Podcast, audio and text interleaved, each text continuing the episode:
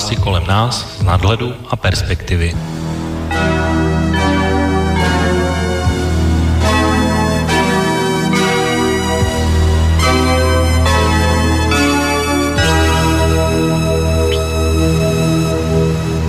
Dobré páteční odpoledne, vážení posluchači. Začíná dalko, další relace Okénko. Od mikrofonu vás zdraví Intibo a s naším hlavním tématem dneska budou proběhlé francouzské prezidentské volby. Ale nejen to, probereme, jaká byla volební kampaň, první kroky nového prezidenta ve funkci a také moje návš- postředy z návštěvy Francie, kde jsem byl osobně mezi minulou a tou dnešní relací. A dojde určitě i na nějaké vysvětlení některých otázek, které jsem v různých relacích slyšel a na které odpovědi nepadly. Procentně se určitě budou rád, eh, když se zapojíte i do naší diskuze a rád vám zodpovím nějaké otázky, které budete mít vy. Otázky můžete tradičně položit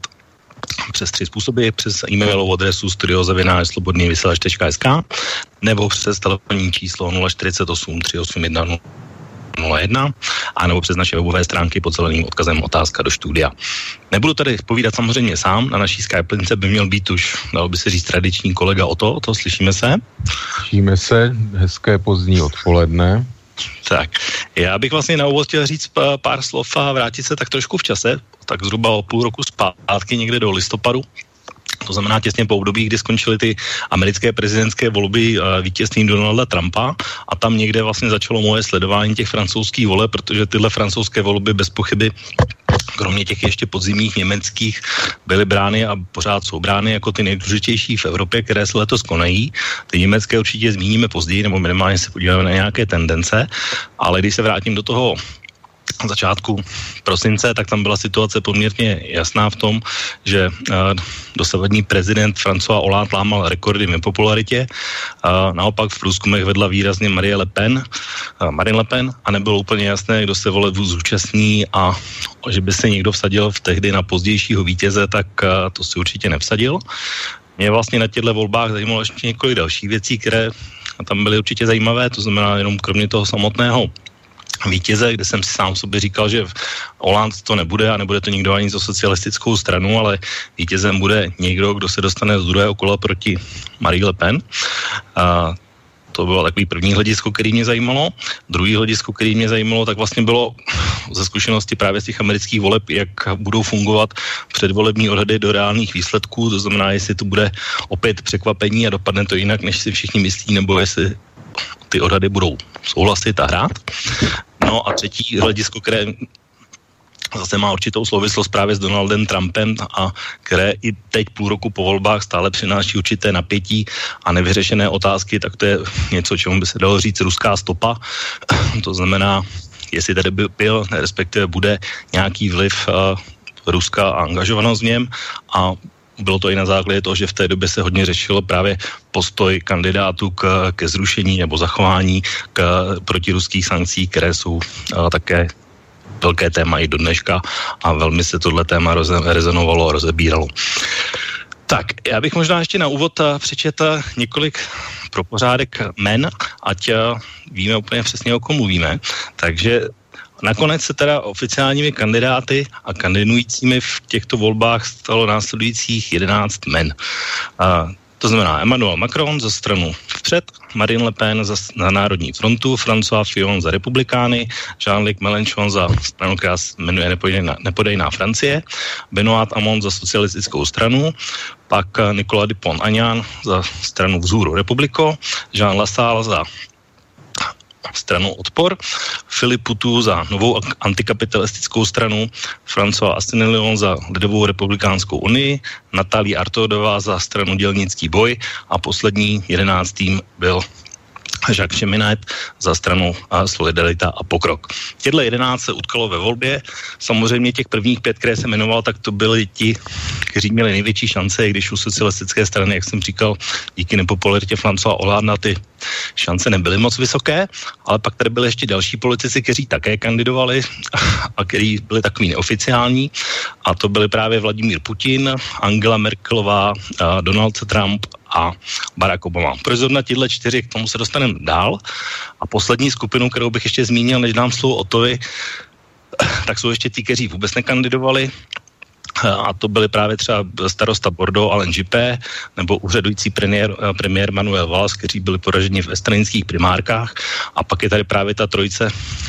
osob nebo lidí, kteří mají schodné, schodný rys ten, že se jmenují François, takže François Hollande se jmenoval. Pak byl tady ještě člověk, který se jmenuje François Bayrou, to je jméno, které v Česku moc nepadá, ale je velmi důležité pro Macrona a, a určitě se k němu vrátíme, protože v těch relacích tohle jméno nepadlo vůbec. A pak je tady ještě další a třetí a poslední François Derky, což je stra- kandidát za zelenou stranu, který také ve finále podporoval Emmanuela Macrona. Tak, tak to jsou vlastně úplní kandidáti tak o to, když vyjmenuju všechny tyhle slova a jména, která se teoreticky prakticky mohly a, a ideálně zúčastnili voleb, tak kdo byl pro tebe, když se vrátíme tak zhruba o ten půl rok zpátky, kandidát číslo jedna na vítězství podle tvého odhadu? Tak všechny průzkumy naznačovaly původně, že hlavním kandidátem na vítězství ve francouzských prezidentských volbách je e, François Fillon, to znamená, že samozřejmě neměl jsem důvod eh, úplně nevěřit eh, tímto průzkumům, byť na druhou stranu je známo, že francouzský elektorát je poměrně levicový ve svém celku. To znamená, že samozřejmě ne, jaksi pravicový kandidát to jako nemá úplně eh, jaksi vyhráno nic jistého dopředu, takže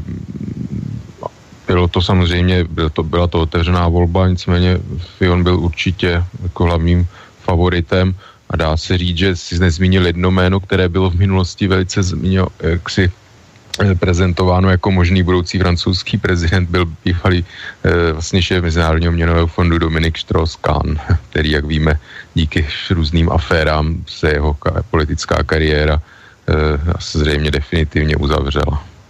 No, já jenom možná to, pro posluchače, který by se divili, že jsem tady jmenoval i Putina, Trumpa, Merkelovou a Obamu, tak víš, proč jsem je jmenoval? Nebo můžeme vysvětlit, proč jsem je jmenoval?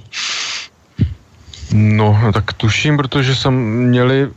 řekněme, určitá želízka v ohně francouzských prezidentských volbách. Myslím si, že Barack Obama, Angela Merklová, Emmanuela Macrona a Donald Trump s Vladimírem Putinem Marin Lepenovou. To je celkem nabílední. No tady byla jedna taková pikantní věc, kterou možná zmíním, která je spíš pro úsměv, ale, ale skutečně proběhla v kampani taková petice, která požadovala, aby skutečně originální Barack Obama, nikoli ten francouzský, kandidoval a nazbírala docela dost hlasů. Samozřejmě to byla utopie, že by se to mohlo stát, ale byla to taková docela zajímavost, že by, že by skutečně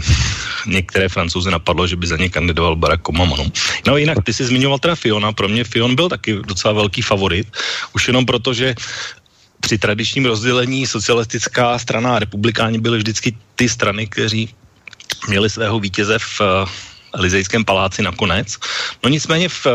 nicméně v vítěz nebo favorit zklamal v úzovkách v tom, že se vítězem nestal. Tak co stojí za porážkou? No tak uh, jednak samozřejmě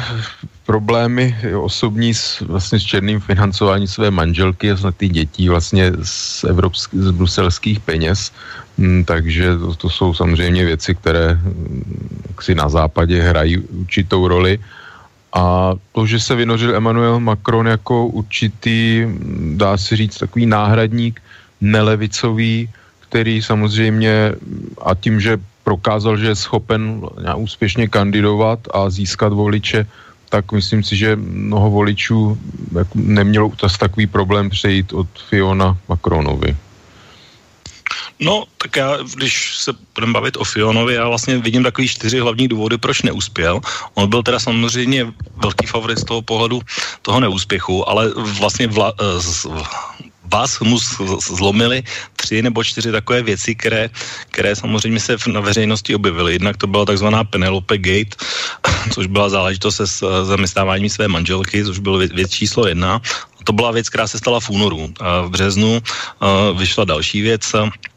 že on si nechal platit drahé obleky od eh, firmy, takže byl, takže byl vlastně jakoby eh, takový elitář, požitkář. A s okolností četl jsem mi takový rozhovor s jedním francouzským politologem, který přesně tohle říkal, že ačkoliv se Fion snažil prezentovat jako jako takový ten tradiční úsilí konzervativec, tak vlastně ve skutečnosti to bylo tak a, a viděli o tom asi všichni, kteří se povolili po Paříži, že vlastně opak je pravdou a že to vlastně, jestli je někdo elitář a požitkář, tak je to právě Fion a bylo je vlastně jenom otázkou času, kdy tohle vyjde najevo. to, o čem se moc nemluvilo, tak byl jeho program, který na, a ty si řekl správně, že Francie je vlastně levicová, nebo tradičně levicová strana a jistě kandidátů podle těch názvů těch stran, tak jak jsem říkal na začátku, tak je celkem jasné, že těch stran je tam hodně a, a vždycky, vždycky je to o nějaké míře, jestli je to více nebo méně levicové,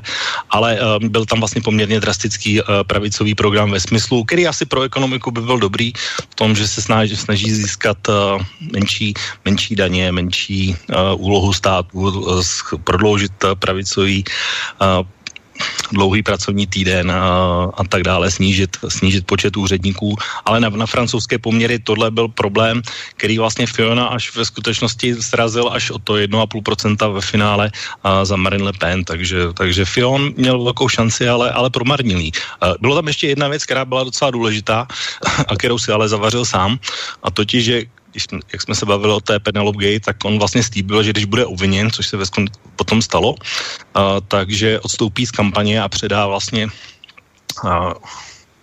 kandidaturu případně Alenu Župému, který byl jako poražený z těch primárek, ale nakonec to neudělal a chtěl vytržet a s tím, že prostě dojede až do konce a že už to nemá smysl. Takže tohle vidíš taky jako problém, že to neudělal. Tak samozřejmě pak, když někdo takhle frapantně poruší vlastní slib a slova, tak to samozřejmě nedodá, nedodává na důvěryhodnosti a myslím si, že je to takový, eh, že určitě mu ubralo to, jak velice lpí na té funkci, byť ono se,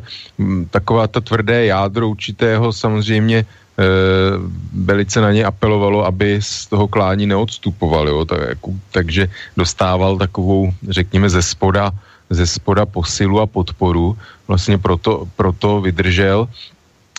ty, ty jeho počet těch příznivců se nesnížil zase natolik, aby on viděl tu situaci beznadějně, takže v tom boji se trval, ale samozřejmě ta sveřepost a porušení vlastních slibu, jako to určitý část voličů jistě odradilo. No, tak stačilo 1,5% a, a byl vlastně ve druhém kole, že? takže i tenhle malý, tohle malý procento mohlo stačit. Uh, tady vlastně bylo z začátku uh, hodně důležitý nebo zajímavý už to, že ty tradiční fr- ty francouzské strany vlastně nezvolily žádného umírněného kandidáta, zvolili vlastně takové ty krajní extrémy, protože Fiona z hlediska pravicového je hodně tvrdý pravičák, když to řeknu takhle jednoduše. A jeho protiklad Benoit Amon je zase pravý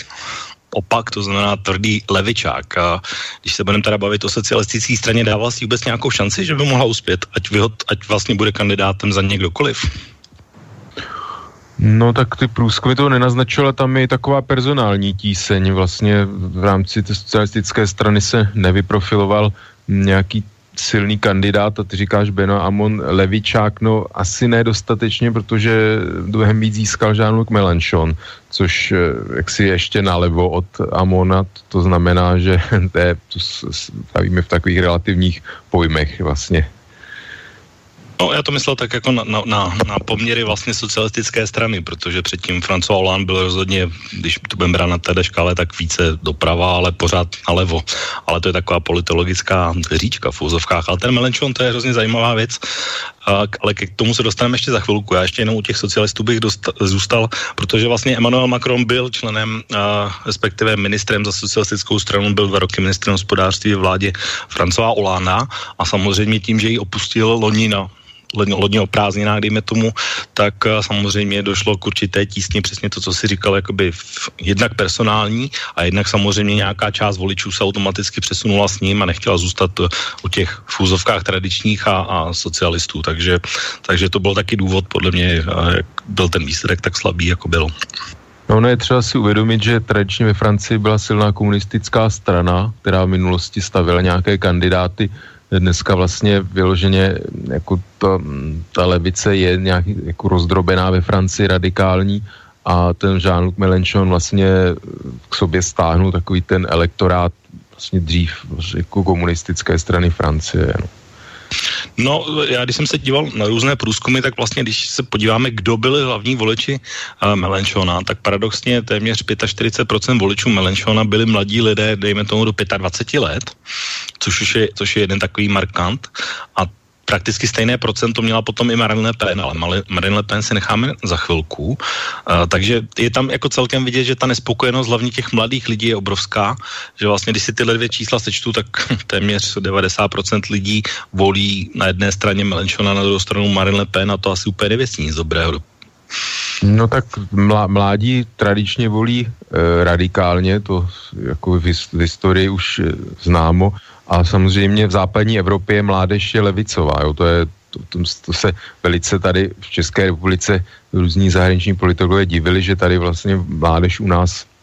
jako volila v minulosti e, často pravicově, což je na západě velice neobvyklé, tam je mládež radikální a většinou levicová, takže mm, není divu, že, že mladí volili e, Melanchona a samozřejmě na západě i e, v mnoha zemích, hlavně takovou to jižního křídla EU a Francie se to týká také, tak samozřejmě nezaměstnanost mezi mladými je, je velice vysoká. Takže já když jsem se podíval vlastně do programu Melenchona, tak jenom bychom řekli jenom nějaké věci, co asi on navrhoval, tak eh, všichni vědí, že ve Francii je 35 hodinový zkrácený pracovní týden, což ti ostatní kandidáti spíše řešili to, že se má prodloužit na v úzovkách našich standardních 40 a tak dále, nebo evropských 40. On navrhoval naopak snížení na 32, takže, takže by se ještě tato věc asi eh, prodloužila. Uh, pro lidi, kteří vydělávají více než 400 tisíc euro ročně, by uvedl 90% superdaň, takže to asi fotbalisti asi neměli úplně radost, například, co mě tak napadá. Chtěl snížit odchod do důchodu na 60 let. A co se ale řešilo hodně, bylo vlastně, eh, že na rozdíl od že, uh, Marie Le Pen, on taky uvažoval o opuštění NATO Evropské unie, ale naopak uh, vlastně byl pro imigraci. Tak ty máš nějaké vysvětlení, proč zrovna v této kombinaci? No tak levice je vlastně tradičně v tomto ohledu jaksi jiná, je proimigrační, Eh, no, je to tako, tako zajímavost, no na druhou stranu, když si vezmeme program Národní fronty Marine Le Penové, no tak no, no, ten vlastně přístup k imigraci a k, řekněme k jinakosti a inkluzivitě nebo naopak vylučování části společnosti části obyvatelstva z takové jaksi společnosti jako celku, tak samozřejmě to je, dá se říct, jedna z mála věcí, které eh, jako tyto póly odlišují, jo? protože sam, to se ví samozřejmě, že řekněme krajní pravice, levice, to je takové, jak říkám, už jakoby globus, když se díváme na ty kraje, kraje, kraje a ty kraje se někde vlastně setkávají, takže tohle je jeden teda z bodů, který tu vlastně extrémní pravici a levici nějakým způsobem odlišuje. Tak, takže to je taková jako, tohle ekonomicky si myslím, že by pro Francii byla asi naprostá sebevražda, i když eh, samozřejmě bych řekl, že líbivě to zní dobře, ale nevím, no. To je jenom můj názor, který nikomu nevnicuju. No já jenom tak. si můžu já jsem to, nevím, kdy přesně byl zaveden ve Francii 35-hodinový pracovní týden. Ono to samozřejmě mělo řešit i problém nezaměstnanosti, že? S tím, že se vlastně nějaký jakoby ten pomyslný celkový fond pracovní doby e, rozprostře mezi víc lidí, řekněme, e, ale nevím, jestli Samozřejmě jsou hlasy kritické, které tvrdí, že to mělo negativní efekt a nevím přesně vývoj e, si hrubého domácího produktu Francie, protože snížení pracovního týdne ze 4, jako o 5 hodin by mělo teore, podle teoretických pouček mít vel, veliký vliv vlastně na hrubý domácí produkt a na jeho pokles. A nemyslím, že, že jsem jako to lz, bylo lze zaznamenat nějaký takovýhle velký eh, jaksi krok dolů nebo posun dolů. No, ale tak jestliže pracuješ 32 hodin a tak všude ostatní je 40, tak asi tam nějaký rozdíl bude. Co se týká ekonomiky, tak jako francouzská ekonomika na to není úplně dobře. Zadlužení samozřejmě velký, někde kolem 2 bilionů eur, takže obrovsk, nějaký 95% HDP a, a ten růst jako není nějak extra velký, maximálně do, do 2% zhruba se pohybuje, takže není to, není to na nějaký vyskakování a právě ekonomika, a k tomu se dostaneme u Macrona, vlastně jeden z těch důvodů, proč uh, taky uspěl a měl tam nějaké návrhy, které by s tím mohly pomoct a je to i z důvodu toho, že a jak jsme se bavili o té nespokojenosti, tak tohle ekonomika je přesně jeden z těch důvodů a taky té nespokojenosti. No to jistě, tak eh, s ekonomikou jsou zřejmě nespokojení téměř všichni, ale myslím si, že ty recepty, jak si u většiny, většina těch receptů jako nebude mít vliv, prostě jako výkon ekonomiky je závislý na jako trošku jiných faktorech. A mimochodem k tomu pra, té pracovní době, ono, eh, jako je spoustu mnoho výzkumů, který, které tvrdí, že jako ta efektivita využití pracovní doby je e, vlastně je velice omezená, že lidi skutečně pracují vlastně jenom část té, to celkového fondu té, té pracovní doby, to znamená, že zkrácení e, vlastně určité nemá vliv na celkový výkon ekonomiky. Já myslím, myslím, že v případě té Francie se to v podstatě potvrzuje, protože ty problémy, které má francouzská ekonomika dlouhodobé, nějaké strukturální, tak ty měla už dávno před zavedením 35 hodinového pracovního týdne, takže e, jako jak ty problémy, které má, tak si myslím, že určitě nejsou způsobené té zkrácením té pracovní doby. No tak samozřejmě, ono tam má ještě, tam ještě samozřejmě další dvě věci, které jsou specifické pro Francii a to je to, že uh, vlastně je tam velmi, velmi těžký jakoby změnit tu státní strukturu nebo počet těch úředníků nebo někoho propustit, že mají velmi tvrdý, uh, velmi tvrdý uh, pr- zákonník práce v tom smyslu, který chrání zaměstnance, to je hodně, hodně posunutý třeba oproti nám. A je tam samozřejmě ještě druhá otázka, a to, že uh, ty náklady toho státu jsou tak obrovský, že vlastně nejsou schopní, nejsou schopní to ufinancovat a potýkají se vlastně už mnoho, mnoho let vlastně v, v deficitech a finančních, to znamená státního rozpočtu. A ať je vlastně ekonomický vývoj jakýkoliv, tak eh, pokaždý to končí deficitem, takže, takže ta témata pořád narůstají. A když, i když odhlídnu potom od nějaký migrace a takový tady těch problémů, tak eh, tohle je takový průvodní jev, který s tím samozřejmě taky souvisí. No tak je otázka ta příjmová výdajová část, protože jak si jestli lze vůbec eh, tu ekonomiku rozhýbat natolik, aby byla schopná Eh, vlastně to zvrátit. Jo. Já si myslím, že tam asi skutečně je problém i na té výdajové straně, no, kdy eh, ve Francii skutečně hm, vlastně má vysoké výdaje na provoz státu, na obranu řekněme 1,8% HDP, to není tolik, ale zdravotnictví, školství, jo, tam vlastně ve Fr- Francie má skutečně eh, jaksi hm, ty náklady, jaksi vysoké otázky, jestli si to dlouhodobě může může udržet a nevím, jestli nějakým způsobem lze tu ekonomiku rozhýbat natolik, aby Francie mohla mít vyrovnaný nebo přebytkový rozpočet. Něco. No je tady ještě jedna věc, kterou jsme také dobré říct, a která taky specifická hodně pro Francii, že vždycky, když se objeví někdo, kdo to chce řešit jako ekonomicky, tak musí počítat s tím, že francouzi jsou velmi rádi a velmi ochotní demonstrovat proti čemukoliv, takže, takže zablokovat, zablokovat dálnice zemědělci není problém, demonstrovat v ulicích není problém ale vlastně je to problém pro ty politiky, protože musí tohle vzít v potaz a velmi snadno se jim může stát, že si velmi rychle znepřátelí vlastně jednak své voliče a jednak eh, samozřejmě obyvatelstvo. Pokud no se tak nejenom, někdo na to šáhnout. Nejenom demonstrovat, ale především stávkovat. A to je i důvod, nepo, jako jeden z důvodů hlavní nepopularity eh, prezidenta Olána, protože prostě v té funkci nebyl postaven před tu realitu ekonomickou a ač socialistický levicový prezident, tak se pokoušel zavádět pravicové reformy, což samozřejmě eh, jak si voliči socialistické strany jistě eh, mu nezapomněli a eh, tím pádem i utrpěla jak jeho popularita, tak eh, vlastně i socialistická strana eh, v velkých problémech díky tomu.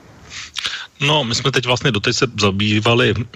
kandidáty a stranami, které vlastně neuspěly. Jo? A jenom zeptám se, jak ty vidíš ten, jako ten vývoj v podstatě v těch dvou stranách, to znamená u republikánů a u socialistů, po tom, co neuspěli a pravděpodobně asi neuspějí ani v těch eh, parlamentních volbách, kterému se říká třetí kolo prezidentských voleb, které budou v, v červnu a, a jak to vidíš dál, že co se bude dít?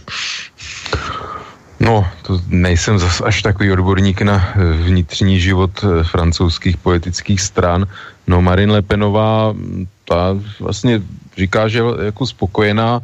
Oni do, mají jenom několik málo poslanců, tuším ve francouzském národním shromáždění, takže... Jsem šest, že mají. Tam samozřejmě záleží, eh, jak dopadnou parlamentní volby. Pakliže by ten výsledek byl podobný jako do posud, tak samozřejmě by to byla otázka k zamyšlení. Na druhou stranu vlastně Národní fronta eh, jak si těžko se může posunout, pak když by se posunula eh, více do středu, řekněme, nějak, vlastně k nějaké umírněnější politice, tak se ztratí radikální voliče.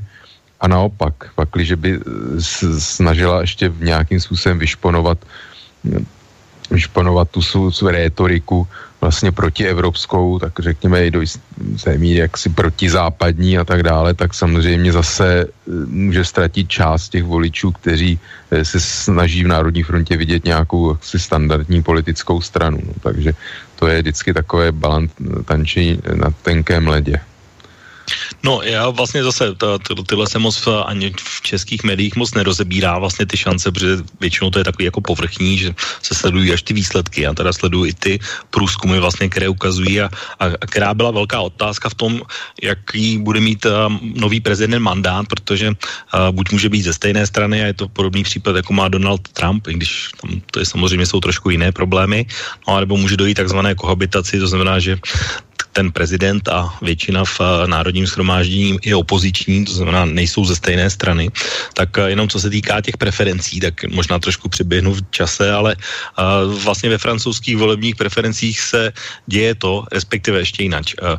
ty volby, vlastně, které budou v červnu, tak oni jsou dvoukolové, to znamená, funguje stejně, volí se stejně většinově, jako, jako se volí prezident, to znamená, pokud se nerozhodne v prvním kole, tak eh, o týden později ve druhém kole už eh, je to jenom mezi dvěma kandidáty posledními a ten, který má víc hlasů, tak vyhrává.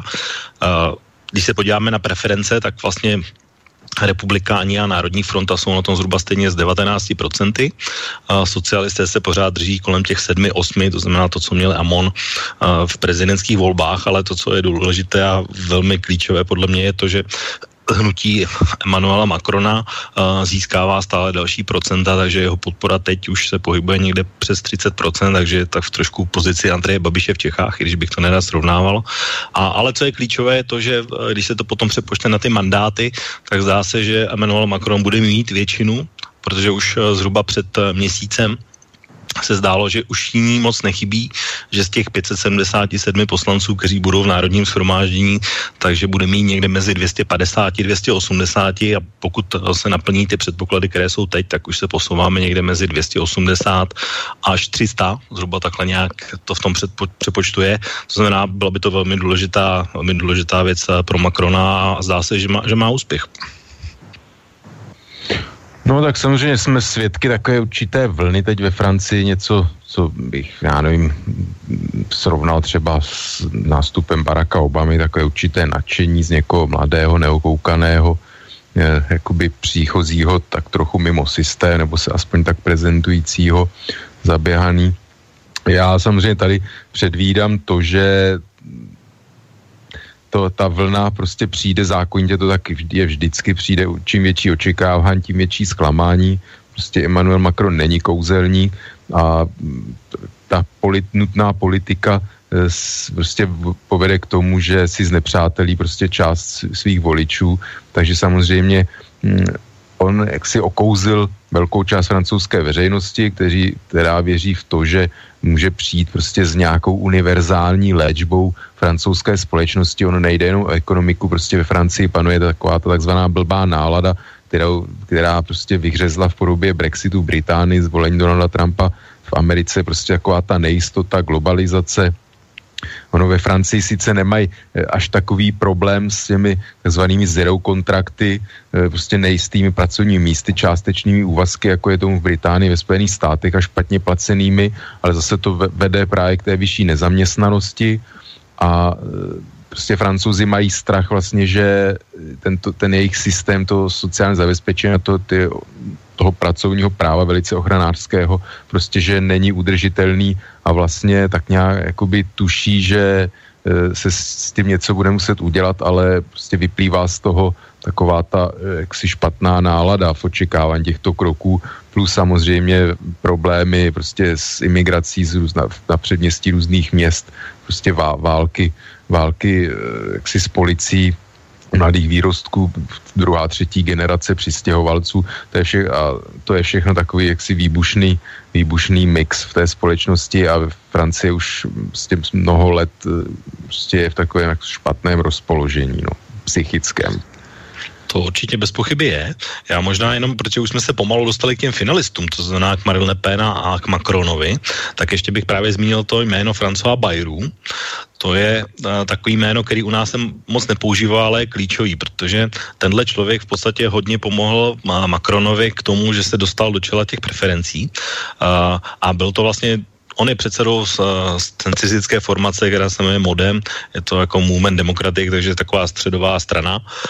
která vlastně, který on kandidoval už asi třikrát za sebou, při minulých prezidentských volbách získal asi 10% hlasů, v roce 2007, kdy se otrhl od UDF, dostal dokonce 18 procent a bylo to velmi klíčový, velmi klíčový rozhodnutí v tom. A mimochodem i tenhle François Bayrou je už členem vlády Emmanuela Macrona, je tam na pozici ministra spravedlnosti, takže má, má i vazbu právě na tu novou vládu a je tam, je tam, je tam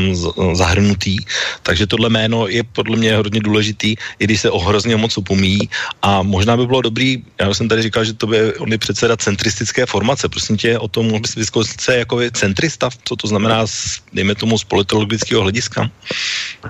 Tak eh, to je v rámci francouzského politického systému vlastně, řekněme, jak ekonomicky, tak eh, společensky liberální, ale ono eh, centristi původně UDF tak byli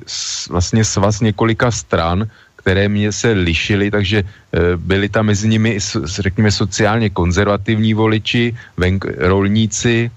zvenku i vyšší střední vrstvy, ale zároveň i vlastně mě, městští liberálové, nelevicoví, nesocialističtí, takže to byl takový prostě, jak je ten střed, tak je tam levý, pravý střed, takový amalgám vlastně několika stran s různými eh, jaksi akcenty, ale v zásadě prostě to byly ekonomicky liberální pro menší úlohy státu v ekonomice, ale samozřejmě pro ochranu životního prostředí a so, určitých sociálních eh, jaksi vymožeností francouzských takže řekl bych, že je to něco taková jaksi střed, střed tak jako, jak ho známe i jako z jiných zemí, dá se říct i v České republice. Já k čemu bych to přirovnal, řekněme něco mezi lidovci a TOP 09, řekněme. Tak a teď nás si zaskočili slovenské posluchače, protože nebudu úplně vidět. Ale, ale je to vlastně středová, podle mě středová strana, která právě, jak jsme se bavili o těch pólech, jakoby radikálních pravičáku Fiona a radikálního levičáka v Melenchona, tak tohle je vlastně ten střed. Já podle, si myslím, že i když eh, François Hollande vyhrál minulé volby, tak eh, pořád tady byli ti voliči, kteří ho volili, ale kteří už nechtěli volit socialistickou stranu, takže to byl základ. Uh, Nějaký se samozřejmě překlenuli k Melenchonovi, ale zůstal vlastně právě tady ty kolem toho středu. A pokud to François Bayrou ani kandidovala sám a vlastně ty procenta uh, jakoby převedl v podstatě na Bayrou a protože tady ten převod funguje určitě, tak, uh, tak to je vlastně ten základ toho, kde se jakoby vzal uh, Emmanuel Macron z ničeho nic. I když hodně se mluví o tom, a nevím, jestli ty to tak vnímá, že on je vlastně jakoby kandidát uh, elitář různých bankéřů, protože byl samozřejmě investiční bankéř, tak uh, vnímáš ty ho taky takhle, jako kandidáta elita, miláčka a nevím, Bruselu nebo Angely Merkel? No, to je těžké hodnotit. Samozřejmě tím vlastně rodinným zázemím, tím pracovním životem samozřejmě patří eh, k elitám, jo, no to je taková, mm, jaksi, eh, jako no tak dá se říct, že nutnost prostě jako v demokracii eh, člověk nemůže se prohlásit za elitáře a musí se hlásit těm takzvaným u nás sprofanovaným dolním deseti milionům, takže on samozřejmě svým jaksi původem elitář je, ale jak součást on v politice není zas tak dlouho, takže si může udržovat takový ten, tu pozici toho č, vlastně čerstvého větru a ně, někoho nového, nezatíženého vlastně i vazbami. Ono, ta, ta nedůvěra v ty politické strany a i ta blbá nálada, která prostě jedna z věcí, která k tomu přispívá, je zase samozřejmě ten francouzský politický systém. Jo? Ve Francii taková ta určitá jaksi korupce a politická kultura e, byla nižší než, eh, řekněme, jak ve Velké Británii, v Německu, ve Skandinávii, jak známe, eh, jak je známe, prostě Francie je takový ten přechod mezi tím jihem severem a ve Francii takový ten nepotismus, korupce, Jána Bráchu je poměrně, poměrně běžná věc. To, a to je zase jedna z věcí, které samozřejmě už teda francouzští voliči taky mají dost těchto zaběhnutých vazeb a i to je jeden samozřejmě z důvodů popularity Emmanuela Macrona, přestože je to elitář, tak není, není dlouhodobý, protože ve Francii politik bylo celoživotní povolání a vlastně od útlých věk už byl člověk součástí nějakých těch politických struktur, stále se součástí dohod určitých takových, eh, jak v rámci určité strany, tak i mezi stranami a to produkovalo prostě mm, takovou tu, tu síť těch vzájemných vazeb, která samozřejmě přinášela spoustu negativ a skandálů a tohle samozřejmě jeden z důvodů, proč ten francouzský politický systém je dneska e, vlastně rozsypaný a zhroutil se, ty, stran, ty tradiční politické strany jsou velice oslabené a Emmanuel Macron prostě do tohle schématu nezapadá. Není to ten takzvaný profesionální celoživotní politik a já teď přesně nevím, jestli vystudoval e, tu ENA, tuším zkrátku francouzskou vlastně školu, z které se rekrutují všichni vlastně vysocí státní úředníci a politici. No, já jsem dneska četl jeden takový článek, který měl nadpis, že, že protože teď bylo vlastně jednání na to a všech prezidentů i za účastí Donalda Trumpa a ten článek vlastně začínal nebo měl nadpis, že přichází uh, Emmanuel Barack Macron. Tak vnímáš ty ho jako uh, evropského Obamu? No, to si úplně netroufnu tvrdit, protože samozřejmě u Obamy ještě hrálo, hrálo roli ta otázka rasy, to, jo, to vlastně první černožský prezident, to, to byla taková i bomba společenská, tak samozřejmě to v případě Emmanuel Macrona si nemůže, nemůže něco takového fungovat, takže určitě bych ho jaksi k Obamovi nemohl při, připodobňovat eh, jaksi zcela nebo nějak výrazně, ale to, že je to určitý jaksi mladý mladý č, jaksi člověk v politice, právě nezatížený těmi vazbami a skandály, ne, nes, neskorumpovaný a te, jako středový, který prostě přináší takový e, veliké naděje, tak v tom samozřejmě tam ty paralely jsou. No, ono těch paralel je víc. A on tam samozřejmě je známé video, kde on si telefonuje přímo s Obamou a on mu přeje úspěch, a, takže to je jako věc číslo jedna. Věc číslo dva, která, která má spoje Macrona a Obamu překvapivě, že zase v těch relacích jsem slyšel, a, jak se vlastně financuje kampaň, protože až se budeme bavit za chvilku o Marine Le Pen, tak a, u Macrona vlastně, který přišel od nikuť, tak a, se bylo téma vlastně, z čeho on financuje tu kampaň, tak on jí měl vlastně hodně postavenou právě na dobrovolnicích, jako jí měl postavený Obama a jedna, jedna informace, která nepadla, tak on vlastně svoji kampaň financoval i z úvěru 8 milionů eur, eh, který si vzal normálně standardní francouzské banky a nevzal si ho teda on sám osobně, ale eh, vzala si ho vlastně strana Enmarch a, eh, a z toho vlastně tu kampaň financoval, takže, takže to je jedna informace, která je možná neznámá, nebo kdo to nesledoval, tak třeba nevěděl, tak fungoval z tohohle. Takže podobností mezi Obamou a americkým a Macronem je samozřejmě víc. Nemáš obavu, že dopadne stejně jako Obama v úvozovkách v některých věcech, protože naslibovat může samozřejmě, co chce a budeme se o tom bavit, jak, jaké má možnosti a jak mu to vlastně bude fungovat, ale že to vlastně může dopadnout eh,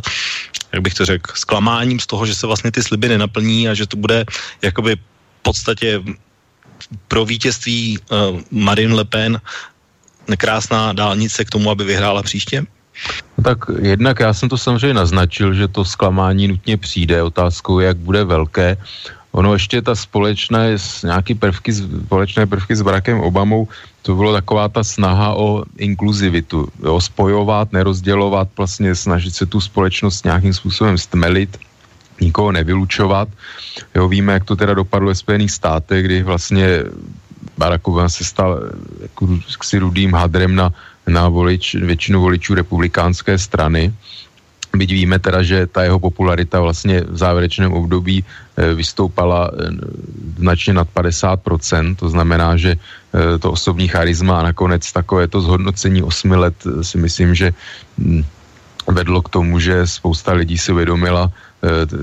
ty mantinely moci a to, čeho Barack Obama dosáhnul, a to, to už jsme se věnovali v jedné relaci tomuto tématu, takže to si myslím, že je společné, že François Fillon prostě je ten člověk, který eh, jaksi nechce ukazovat na nějaké eh, nepřátele, ať už uvnitř Francie nebo vně Francie, které bude vinit eh, vlastně z nějakých společenských problémů, házet je na ně, ale chce tu společnost jednocovat, spojovat, což samozřejmě se může do jisté míry podařit, ale je jasné, že Eh, vlastně voliči eh, Marine Le Pen a i Jean-Luc Mélenchona prostě ty těžko, těžko budou na to slyšet, prostě eh, to jsou voliči prostě radikální, kteří samozřejmě chtějí radikální řešení, z mého pohledu sice nefunkční, ale prostě je to tak, jsou to, jsou to lidé, kteří se upírají k nějakým zázračným, nesmyslným řešením a vizím. Ale kdy taky op, jako opozičně, že někteří chtějí víc, někteří chtějí méně, takže... No, tak samozřejmě, že ta kritika je, tak to byla i u Hraka Obamy, že za stejnou věc byl kritizován vlastně z opačných pozic, jo, takže prostě to je, no, to je politika, prostě těž, těžko se ve většině věcí zalíbit všem nebo nějaké drtivé většině. A samozřejmě ty hlasy, to, že to, že vlastně Manuel Macron, že jsou to všechno takové líbivé fráze, hezké, Eh, což teda musím říct, že jsou, když člověk slyší vlastně jeho proslovy hesla, tak to jako na mě to působí eh, tak jako vágně, nekonkrétně, snahou nikoho si, nikoho neurazit, nikoho si proti sobě nepoštvat, právě ne, nerozdělovat, ale spojovat, což samozřejmě pak vede k tomu, že eh, takové, takový proslov prostě je do jisté míry bezzubý, tak ty hlasy už se objevily, že prostě přijde ta realita, bude třeba prosazovat nějaké nepopulární opatření pro určité segmenty společnosti a e, ty problémy vlastně budou zůstávat. Tam samozřejmě záleží, jak dopadnou francouzské parlamentní volby, jestli Emmanuel Macron bude mít tu sílu k tomu e, ty svoje nějaké budoucí teda záměry realizovat. No ale pak, když prostě ve Francii převládne, převládne dojem, že teda Emmanuel Macron vlastně nic moc nedokázal změnit, což se obávám, že jako je velice reálná možnost, tak samozřejmě tam už potom bude veliký zase prostor pro Marine Le Penovou, byť ten volební rozdíl byl tak veliký, že těžko říct si, jestli by bylo možné o, o tolik pootočit kormidlem těch voličských nálad, ale samozřejmě je možné, že pokud by Marine Le Penová ubrala z některých svých vlastně z té retoriky a záměrů, ona vlastně na jednu stranu v té velice voličů odradila v té poslední předvolební kampani, kdy byla taková útočná, bylo vidět, že je prostě v já, ekonomické já oblasti. Ti toho, já ti jenom do toho skočím, ano. možná Lepenovou ještě bych teď odsunul, protože k tomu se ještě než dobereme Macrona, ještě tady mm. mám jenom dvě věci, na které bych se zeptal a pak se hned vrhneme na Marine Le Pen, takže jenom co se týká Macrona, já jsem zmiňoval v úvodu takové ty světové politiky, tak eh, Barack Obama je jeden pól a pak je ještě druhý, který je evropský a právě to použil, když si zmínil tu te- te- televizní debatu, tak ho, tak ho použila i Marine Le Pen a to sice, že vlastně ať zvítězí ona nebo Macron, takže stejně pre, eh, francouzskou prezidentkou bude žena, akorát buď se bude jmenovat eh, Marine Le Pen, anebo se bude jmenovat Angela Merkel. Tak sdílíš tenhle názor, nebo jak ty vidíš vlastně jakoby koexistenci mezi Merkelovou a Macronem?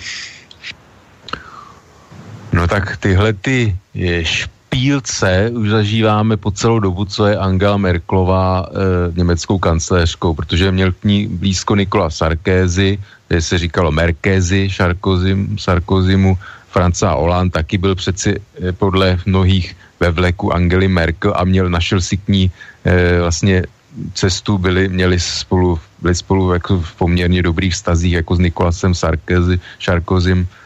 a očekává se to samé ještě, ještě víc v podstatě s Emmanuelem Macronem, takže to není nic nového. To, že Německo díky své jaksi velikosti a především ekonomické výkonnosti je, je vlastně evropský lídr, tak uh, vede k tomu, že Francie je mnohými vysmívána prostě jako takový jaksi druhořadý partner, ale pravdou je, že prostě německo-francouzské uh, jaksi pevné pouto je základem Evropské unie, evropské nějaké jednoty akceschopnosti a uh, i teda řekněme míru, byť samozřejmě v dnešní době ta představa, že by se na tom něco mělo změnit, jako zní úplně fantasmagoricky, ale Eh, poslední dva roky ukazují, že možné je ledacos, ale já očekám, že Manuel Macron si s Angelou Merklovou si naprosté většině věcí e, rozumí a mm, já, to, já v tom nevidím žádný problém, já jako myslím, že to je ku prospěchu věci. Otázka je samozřejmě mm, ten tlak na Německo, aby víc utrácelo, aby vlastně rozhýbalo evropskou ekonomiku, e, očekávám i ze strany Emmanuel Macrona a teď s Emmanuel Macronem už jednal, tuším předevčírem, e, italský premiér a e, orodoval nebo pros, prosazoval u něj myšlenku e, vlastně společných evropských dluhopisů a bankovní unie, což je něco pro Německo nepřijatelné, tak je uvidíme, jak se k tomu Emmanuel Macron postaví. Myslím si, že asi by nebyl úplně proti, ale zase na druhou stranu asi realista a víš, že do, ně, tlačit Německo do něčeho takového by bylo... No tohle je jeho program mimochodem. Tohle, když jsi zmínil ty evropské dluhopisy, to je jeho program, takže s tím určitě za, za Merkelovou přijde. Je tady jedna důležitá věc, když jsi zmínil, tak on vlastně hned druhý den po inauguraci jel za Merklovou do Berlína, takže hned druhý den se potkali, ale jak já jsem aspoň tu návštěvu četl, tak vlastně tady jsou právě přesně ty dvě věci, které spolu zdánlivě nesouvisí a dělí je zhruba čtyři měsíce a pokrý já si myslím, že se nic v tuhle chvíli dít nebude. A to jsou právě ty francouzské volby, takže on v tuhle chvíli hraje ještě na, na tom svém hřišti to třetí kolo těch parlamentních, eh, respektive prezidentských voleb, takže hraje se jakoby na tom svém hřišti. A pak je druhá část, eh, která samozřejmě souvisí s Merklovou, protože ta si asi v tuhle chvíli taky úplně nemůže dovolit uh, nějaké věci, které by nějakým způsobem voliče popudily, ale na druhou stranu, uh, když já jsem zmiňoval, že se o těch německých volbách budeme taky bavit, respektive, že se s, s ním zmíníme, tak když sleduju vlastně růst nebo trend v německých volebních preferencích a podívám se na ty pisáskových kanceláří, kdo si myslí, že budou po zářijových volbách v Německu, kdo, že bude novým kancléřem, tak téměř dneska už je celkem zjevné, že kouzlo Martina Šlunce už je dávno pryč a neohroženým lídrem se znovu stává CDU, CSU a logicky z toho vyplývá, že v sáskové kanceláře téměř jistě favorizují Angelu Merkelovou jako vítěze voleb a to, že bude novou kancléřkou. Takže vlastně tyhle kroky, to, o čem se teď budeme bavit a hlavně i v té druhé části, o čem se bude bavit, tak podle mě nenastane teď bezprostředně, ale nastane to nejdříve až po těch německých volbách někdy na podzim. No, to, to je samozřejmě pravda, že hm, to musí se počkat na podzim, jak dopadnou francouzské parlamentní a německé vlastně parlamentní volby.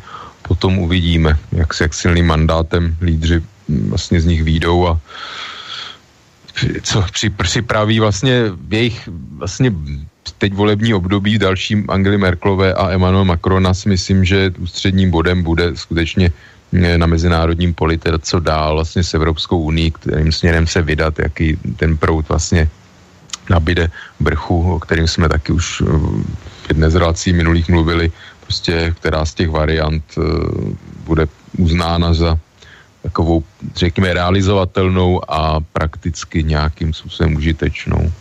Tak určitě probereme až v té druhé části po písnice. Ještě než si dáme, tak ještě teda probereme tu Marine Le Pen. Já jsem říkal na začátku, že ona na podzim byla docela velký favorit v tom, že měla velké, velké preference a docela náskok před všemi ostatními kandidáty. Uh, máš nějaký názor na to, proč vlastně nevyhrála? Nebo jestli udělala nějakou chybu, chyby, něco, co vedlo k tomu porážce? No tak, no, no nevyhrála proto prostě, protože jaksi není dostatečný počet francouzů, pro které eh, by byla jaksi její politika, politika Národní fronty, ať, ať už současná, anebo v minulosti pod vedením jejího otce e, prostě stravitelná, přijatelná. To je, jako je to prostě určitý extrém v mnoha ohledech, který, jak si pro, jak to říct, jako normálního člověka Eh, který má určitý rozhled jaksi světový, ví, co je příčinou a následkem určitých jevů a tak dále, prostě tak eh, to je program takový mm, těžko jako pro racionálního člověka uchopitelný a aby o něm mohl vlastně vážně uvažovat, uh, že může jako vést něčemu pozitivnímu, takže um, to myslím prostě nedostatek uh, jaksi takhle založených voličů, to je jedna věc. A to samozřejmě nějakým způsobem ta kampaň byla vedená, protože e, ztratila i v té poslední volební kampani mnoho voličů, protože jednak byla velice agresivní a jednak se ukázalo, že prostě její jako ekonomický program jsou skutečně ne, nesmyslné, e, jaksi hesla floskule a bylo to prostě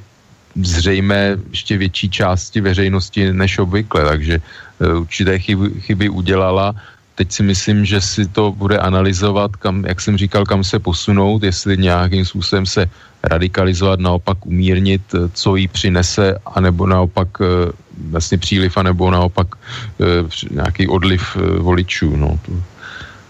Ukáže budoucnost. No, já vlastně, jsem, když jsem si to analyzoval pro sebe, když jsem viděl ty chyby, tak ono, ten seznam byl docela dlouhý, tak já jenom vyjmenuju některé. A protože už od toho podzimu se vlastně táhla kauza s uh, financováním strany a jejím problémům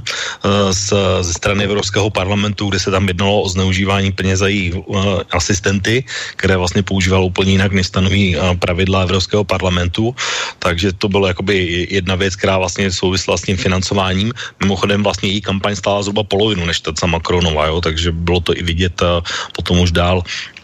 že Macron z tohohle hlediska měl více peněz, čímž se vlastně jakoby ještě více zvýraznilo ty problémy, že díky téhle kauze uh, vlastně odmítali půjčit francouzské banky a tím pádem vlastně jediná banka, která jí byla ochotná půjčit, byla ta česko-ruská shodou okolností, takže tam taková česko, česká stopa, ale spíše ta ruská, takže hodně tím získala i nálepku toho uh, ruského v úzovkách trojského koně a toho, uh, že vlastně ona je ten hlavní kandidát v Evropě letos, který kandiduje jakoby v podstatě v dresu Vladimíra Putina, což mimochodem, mimochodem jedna podle mě další zásadní chyba byla ta, že někdy zhruba kolem 25. března přímo osobně navštívila Vladimíra Putina v Kremlu a velice byly publikovány různé fotky právě, kde, kde sedí spolu u stolu, podávají si uh, ruce, uh, diskutují spolu, takže to, tomu si myslím, že úplně nepomohlo. Další věc eh, byla ta, že vlastně po té, co se dostala do druhého kola, tak to taky zmiňoval, tak vlastně ostoupila z eh, funkce předsedkyně Národní fronty. Eh, vlastně byl tam nový nástupce, který ve funkci vydržel zhruba týden, kdy se ukázalo, že popírá holokaust,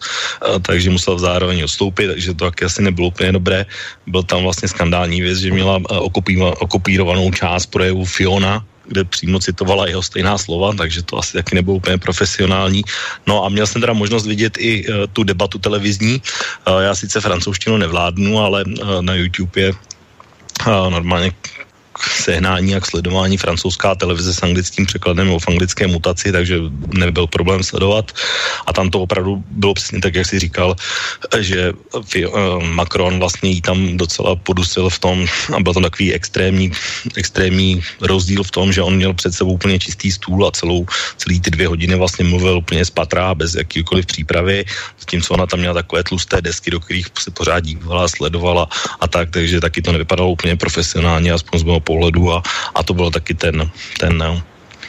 důvod. Možná jsou ještě nějaké další, já teda o žádných no, Já bych tomu řekl to, že to, co v podstatě jmenuješ, to, to jsou věci, ale které odradí e, vlastně voliče, který by velice pravděpodobně ani tak nevolil. Protože to, že měla skandály ze zneužívání peněz zase evropských, si myslím, to je věc, která vlastně její voliče až tolik eh, nevadí, zrovna tak jako, že ji nechtěli pak půjčit banky, to jenom zvýrazní její image té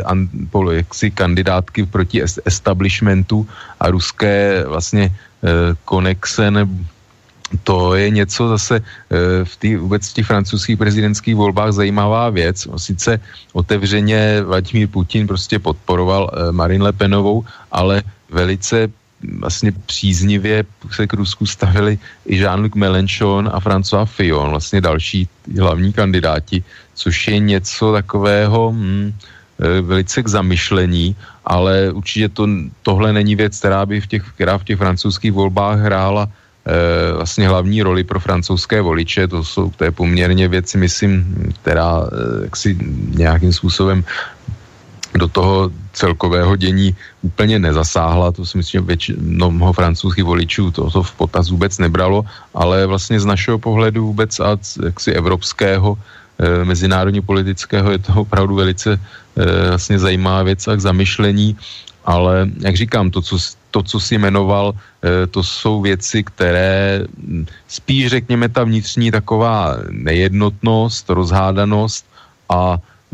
odmítač holokaustu jako předseda strany mm, samozřejmě, jo, volič, volič v Národní fronty není, není jaksi eh, jaksi je jednoprofilový, takže takový ty voliči, kteří jsou váhavější a kteří jsou víc, řekněme, eh, od toho jaksi umírnější, nejsou tak úplně radikálně eh, kompletně zaměření vlastně ve všech otázkách postoje vlastně ke světu, tak eh, to je věc, která určitě někoho odradí a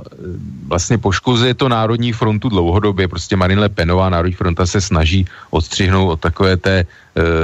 opravdu rasistické nálepky, e, kdy vlastně její otec jako nesnášel nebo nesnáší židy, že jo, a vůbec jako Araby, Černochy a jako v podstatě všechny, kdo, nejs, kdo, nejs, kdo není bílý, bílý v katolický francouz, řekněme. No, já, tyhle, já jsem to říkal jenom jako, jako takový ten seznam, který si myslím, že nějaký vliv měl. Podle mě a s tím Melenčonem to souvisí minimálně v toho pohledu, že vlastně v okamžiku, kdy začaly ty televizní debaty, tak to byl vlastně okamžik, kdy začal růst Melenčon výrazně rychle. A v té debatě vlastně, kdy už to je jeden na jednoho, tak tam ten rozdíl byl jako docela značně velký, takže, takže z tohohle pohledu jako myslím si, že ty televizní debaty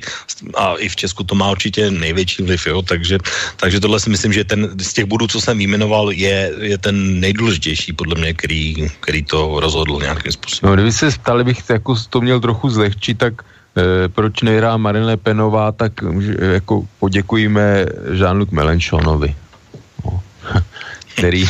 který odvedl velkou část těch voličů. Se ukázalo, že jenom velice malá, prostě Marian Kulenčon pak řekl, že určitě nedoporučuje voličům volit Marine Le Penovou, zároveň eh, jednoznačně a s jasným úmyslem odmítl vyzvat své voliče, aby volili Emmanuela Macrona, což většina také nevolila. Nevím přesně teď, jak byly ty procenta, která se přilila eh, od Jean-Luca Melenchona k Marine Le Penové, ale v takovém tom, eh, řekněme, počátečním rozvrstvení, prostě to, že se objevil nějaký eh, takový eh, anti, antisystémový politik, který taky prostě Rusko a proti NATO, proti Evropské unii, jo, kde opravdu nesmyslné ekonomické recepty, kde skutečně te, od té Marine Le Penové se víc, opravdu víceméně lišil jenom tou otázkou té migraci a prostě k menšinám, tak eh, prostě té Marine Le Penové jako ať se mu to líbí nebo ne, nebo nám, tak eh, odčerpal prostě značnou část eh, potenciálních voličů. Tak, uh, poslední věc, jenom ještě než si dáme teda písničku, tak uh, vlastně už jsme zmínili trošku tu ruskou stopu, uh, jenom viděl si v nějakou, jakoby, tak, jak jsme to řešili a řeší se to pořád u Donalda Trumpa, jestli ovlivnili, jak ovlivnili a, a tak dále. A, a je tam samozřejmě to dění ohledně třeba Jamese Comeyho, ale uh, viděl si jakoby ruskou stopu i v těchto francouzských volbách, když se o nich bavíme? No viděl, tak samozřejmě štáb Macrona ji viděl, bylo teda spochybňováno ta racionalita toho, protože ty ty materiály se vlastně eh, objevily až eh, vlastně tuším dva dny před volbami, kdy už bylo zakázáno v podstatě ve volební kampaň, takže se nemohli nějakým způsobem úplně eh, si rozebírat, ospitvávat hm, tak a medializovat na, do té míry, aby teda Emmanuel Macrona nějak eh, nějakým způsobem poškodili. A myslím si, že i vlastně voliči, ono to bylo dlouhodobě avizované, že něco takové může přijít, tak myslím si, že spoustu voličů takový krok mohl i vést tomu, že neust teda Emmanuel Macrona volili, protože to jsou věci, které samozřejmě pro spoustu lidí z, jaksi nechtějí přistoupit na takovou jako špinavou, špinavou hru a praktiky a e, jako Emmanuel Macronovi to, to neublížilo a myslím si, že byl i přijat takový ten narrativ toho jeho volebního štábu, že prostě tam jsou nějaká skutečná mailová komunikace smíchaná prostě s falzifikáty, s, jaksi s naprostým jako vymyšlenými informacemi. E, nevím vlastně doteď, jestli teda se vede vyšetřovat, nějaké jsou nějaké závěry, ale ukázalo se, že to e, nějaký e, vlastně vliv nemělo a jestli, tak si myslím, troufnu tvrdit, že naopak spíš pozitivní pro Emmanuela Macrona. No tak ono nešlo jenom o hackery a vlastně první tady to, co si říkal, tak jsem zaregistroval u Žilena Assange, který něco takového avizoval, že něco takového má ještě ze složek Hillary Clinton, ale je tady jedna taková pikantérie, kterou možná zmíním zase tak jenom jako na doplnění, že vlastně štáb Emmanuela Macrona vykázal nebo respektive nedal akreditaci vlastně do svého volebního štábu faní v jednom těch kolů vlastně ruským médiím Russia Today a Sputnik, to znamená tyhle dvě média normálně neměli přístup ani neměli možnost mluvit s Macronem na rozdíl od těch ostatních, takže tím to asi tak něco ukázal. No tak a... to bylo, ano, jestli nechám tě domluvit. Ne, to bylo celé, já už jo, říkal. Já jenom, že tam bylo zajímavé, jak potom eh, vlastně ruská místa e, Dmitrij Peskov, mluvčí Vladimíra Putina, i ty ruská média státní, jak začnou e, vykřikovat o demokracii a, o prostě potlačování svobody tisku a informací, no prostě dostali jenom ochutnat vlastně ruskou Putinovu medicínu, no. Je třeba tak. novináře redukovat. No, tak to je taková zemanovská. No ne, tak likvidovat a omezovat redukovat byl Vladimír Putin, takže došlo k omezení a redukci určitých novinářů, takže nevím, proč si stěžují. Tohle mě vždycky fascinuje, takový ty křiklouni, prostě když se jim dostane vlastní medicíny, jak najednou obrátí a začnou vykřikovat o demokracii a svobodě tisku. Tak, máme za sebou první hodinku, tak pojďme si dát krátkou přestávku. Já jsem vlastně uh, vybral takový úplně, nechtěl jsem vzít nějaký klasický francouzský hit, ale tím, že jsem ve Francii byl osobně teď, tak jsem vybral takovou úplně rizí aktuální francouzskou písničku, kterou jsem slyšel v francouzských rádích v autě hodněkrát. Uh, takže pojďme si to pustit vlastně písnička, která se jmenuje Rule, v překladu to znamená jeď, takže pojďme si pustit, pojďme si pustit písničku, která má název Jeď.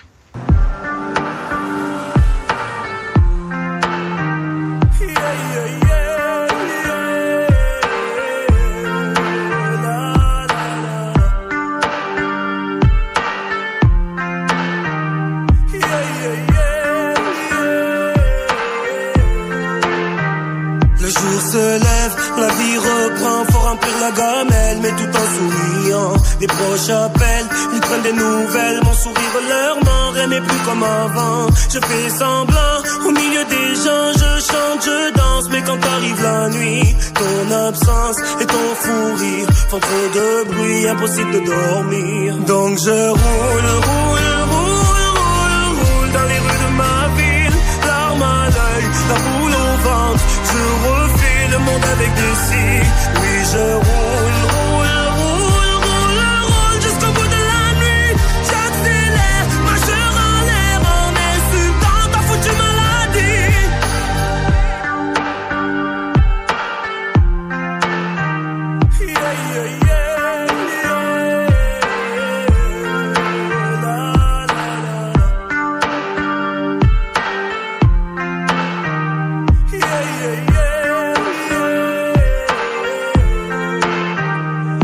À toi, on pleure parfois, on se demande pourquoi, mais ainsi va la vie? Au moins cette fois, ta douleur n'est plus là. Tu reposes en paix, on croit au paradis. Tu nous voulais fort, tu nous voulais heureux, donc j'ai repris le sport. Je fais de mon mieux, mais la nuit, ton souvenir fait trop de bruit, impossible de dormir. Donc je roule, roule, roule, roule, roule dans les rues de ma ville, l'arme à l'œil, la boule au ventre. Je le monde avec des cils. Oui, je roule, roule,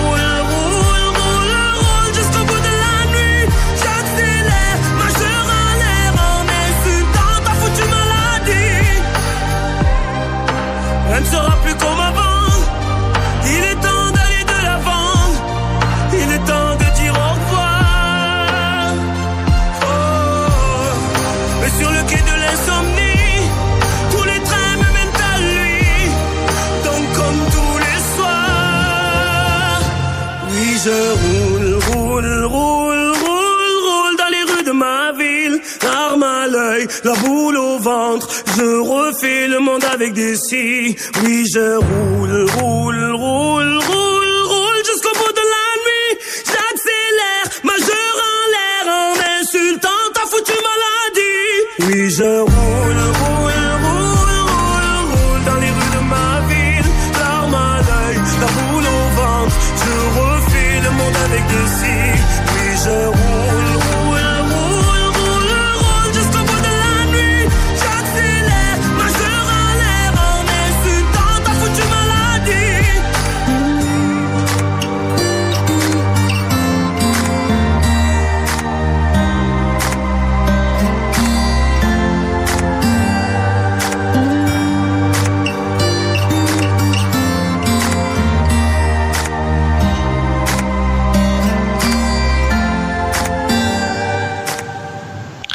Tak, vracíme se zpátky do relace typovou okénko. Tady to byla písnička s názvem Rule, kterou si myslím, že v českých ani slovenských médiích asi pravděpodobně neuslyšíte, protože to asi určitě není písnička, kterou by česká ráda mohla hrát. Uh, nicméně, uh, protože už se blížíme, jak jsem říkal, do poslední části, tak uh, jenom připomínám tradiční kontakty studiozavinářslobodnyvysilač.sk, telefon 483810101 a nebo webové stránky s odkazem otázka do studia, pokud vás zajímá cokoliv, co se týká francouzských voleb Emmanuela Macrona a dění ve Francii těchto dnů, určitě uh, zavolejte a já i otaz jsme vám k dispozici. My jsme vlastně naší debatu skončili u Marine Le Pen, ale pojďme se teda dostat už do fáze, že prezidenta Macrona máme zvoleného už nějakou dobu v funkci, tak pojďme se podívat, co vlastně stihl za těch, dejme tomu, deset dnů, co ve funkci je. Uh, Možná se vrátím trošku zpátky, nevím, jaký problém to je na Slovensku, ale uh, tady vlastně v Česku už funguje dlouho kauza takových uh, minimální francouzské mzdy a je to vlastně s tou ekonomikou, tak jak jsme se bavili, kde vlastně český řidiči, kteří pokud jedou do Francie, tak se musí prokázat tím, že mají vlastně minimální francouzskou mzdu a je to vlastně jakoby podkopávání francouzského pracovního trhu. O tom jsme se, o tom jsme se bavili dlouho a v médiích to ne, můžete najít. Málo se ale říká, že vlastně ten, kdo tenhle zákon uvedl do praxe, tak je právě Emmanuel Macron, takže já bych vlastně tuhle poslední část začal tím, jestli my jsme se o tom teď bavili z hlediska francouzského, německého, a tak dále, ale máme i my v Česku, na Slovensku jásat ze zvolení Macrona, podle tebe. No, jásat, tak ehm, toť otázka. Já si myslím, že z těch kandidátů samozřejmě, že no, tak záleží na preferencích eh, každého člověka. Tak z mého pohledu já určitě jsem radši, než kdyby vyhrála Marine Le Penová, anebo vlastně i ty ostatní, ty finalisti. Takže z mého pohledu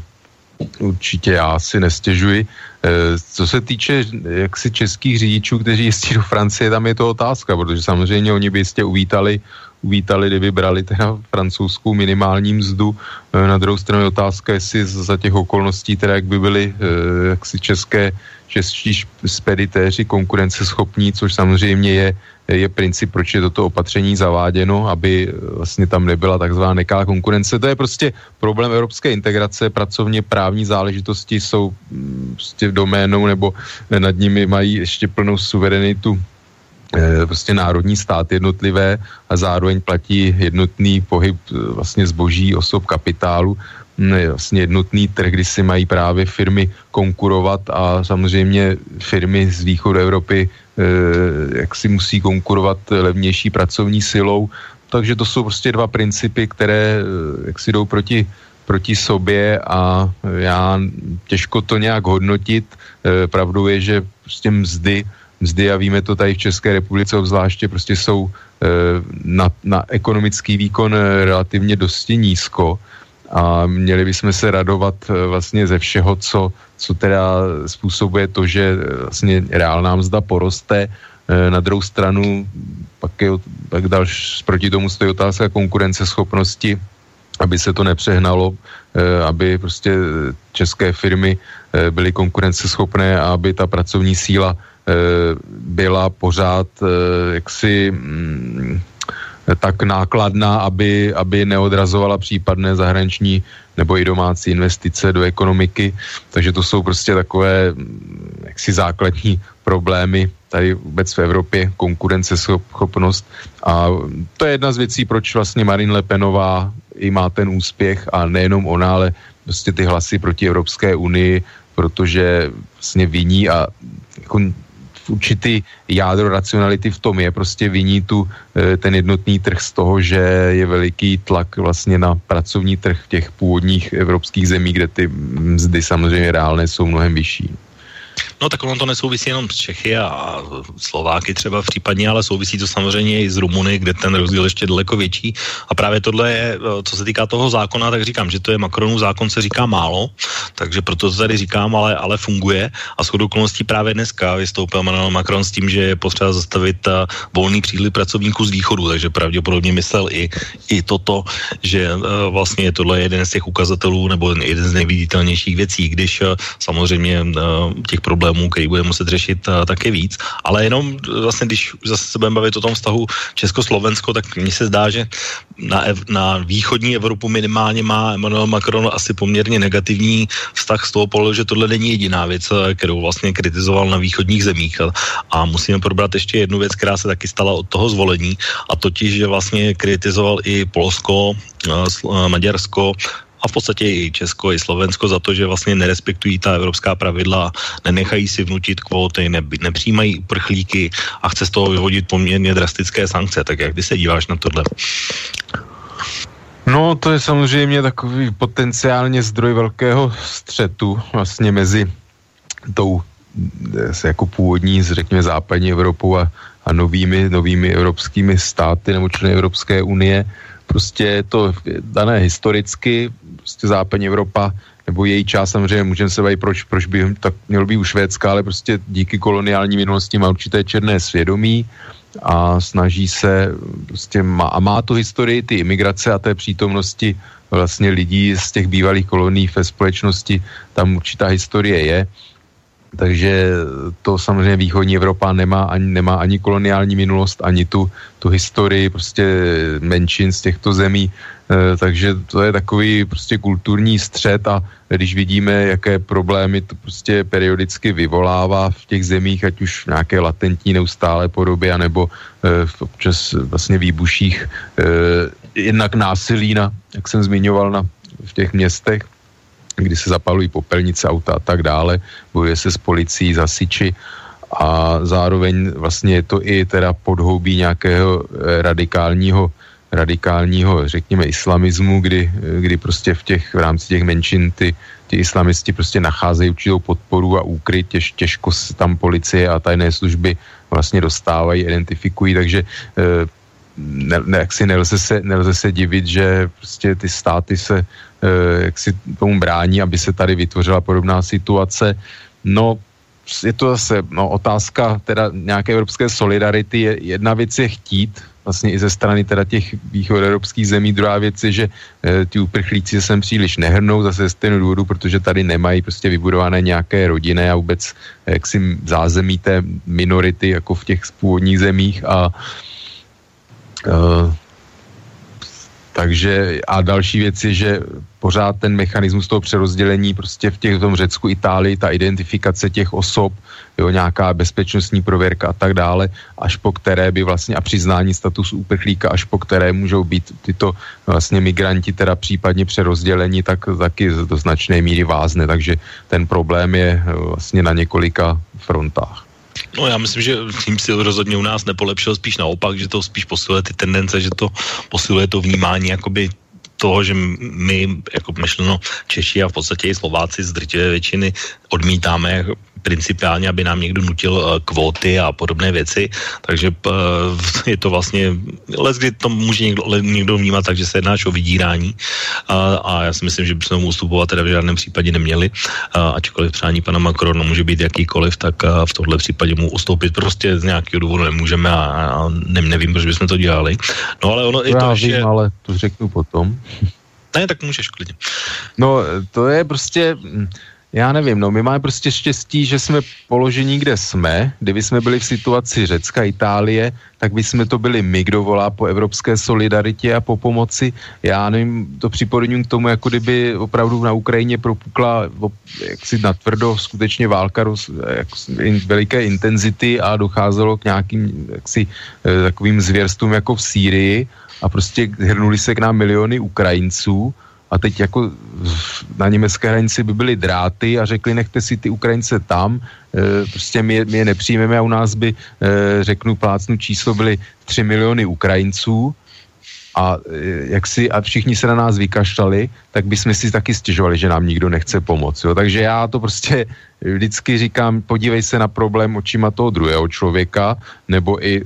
prostě podívej se státe jako takový na tom očima jiného státu, takže já prostě nejsem takhle uh, jaksi rezolutní v tom. Prostě, jo. No, já bych to řekl v jednoduché větě asi tak, že člověk, který přijde ze Sýrie, není to, to tež, jako když člověk přijde z Ukrajiny. To bych řekl, že tam je velký Dobře, rozdíl. ale to není naše zásluha, to jenom tím, jak prostě to jaksi geografické umístění, ale principiálně je to to samé. To, že samozřejmě jako Ukrajinci asi tady z Ukrajiny nebudou nebudou lidé nějak jako benderovci, kteří by tady, kteří by tady e, jako chtěli páchat nějaké teroristické atentáty, s tom souhlasím, ale myslím, že principiálně se jedná vlastně o jako tu samou věc.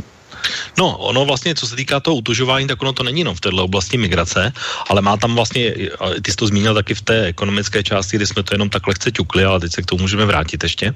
tak je vlastně to, že eh, on chce vlastně i společný rozpočet, společného ministra financí,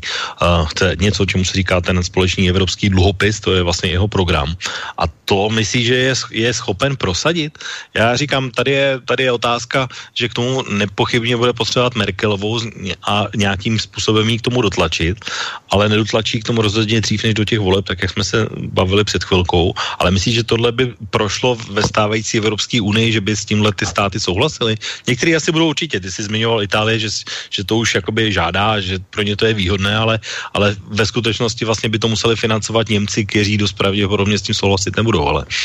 No tak prostě je to ten jich proti severu v zásadě a myslím si, že myslím si, že jak si tyhle věci jsou to rázu, že těžko ten jich jak si donutí, donutí sever k tomu, aby se plně přihlásil nějakým závazkům a dluhům k té jižní, jižní části Unie. Navíc teď vypadla Británie, která byla, řekněme, spíše teda součástí toho severu, takže to břemeno případně, ona je teda otázka, to je eurozóny, Británie samozřejmě nebyla v eurozóně, ale když to veme jak si